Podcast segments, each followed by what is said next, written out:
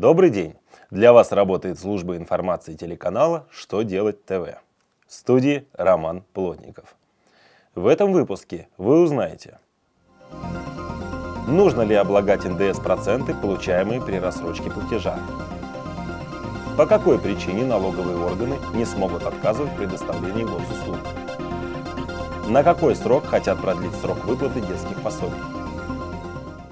Итак, о самом главном по порядку. Минфин продолжает пересмотр своих позиций по спорным вопросам налогообложения с учетом мнения Высшего арбитражного суда. В очередном письме финансовое ведомство сообщило, что проценты, получаемые продавцом за рассрочку платежа, не облагаются НДС. Свою позицию Минфин объяснил так. Проценты, уплачиваемые продавцу за рассрочку платежа, не связаны с реализацией товаров и их оплатой. Они являются платой за коммерческий кредит. Поскольку к коммерческому кредиту применяются нормы о договоре займа, а займы и проценты по ним НДС не облагаются, то и проценты за рассрочку платежа также не включаются в налоговую базу по НДС.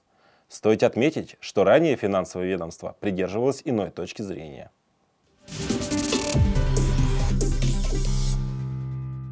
Главное налоговое ведомство в очередном письме обращает внимание своих подразделений на недопустимость отказа в предоставлении госуслуг заявителям из-за отсутствия федеральной информационной адресной системе данных об адресе, который указан в заявлении о предоставлении услуги. Подчеркивается, что в данном случае налоговому органу нужно не отказывать в услуге, а провести работу по уточнению адреса и при необходимости внести его в госреестр. Напомним, что Федеральная информационная адресная система, созданная в 2011 году по распоряжению правительства России, предназначена для унификации структуры адресной информации в целях обеспечивания предоставления государственных и муниципальных услуг. Срок выплаты детских пособий может быть продлен до достижения ребенком трехлетнего возраста.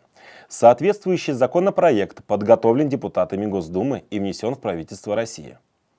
Один из авторов документа отметил, что невозможность устроить малышей в ясли или детский сад в самом раннем возрасте вынуждает женщин сидеть с ними дома до трех лет – при этом пособие они получают только в течение первой половины отпуска по уходу за ребенком. В оставшиеся полтора года они лишаются этой поддержки и при этом не имеют возможности вернуться на работу. В связи с этим парламентарии считают целесообразным продлить срок выплаты пособия вдвое.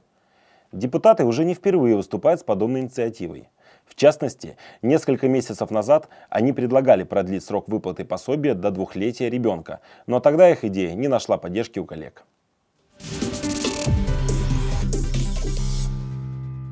На этом у меня все. В студии был Роман Плотников. Всего доброго, до свидания.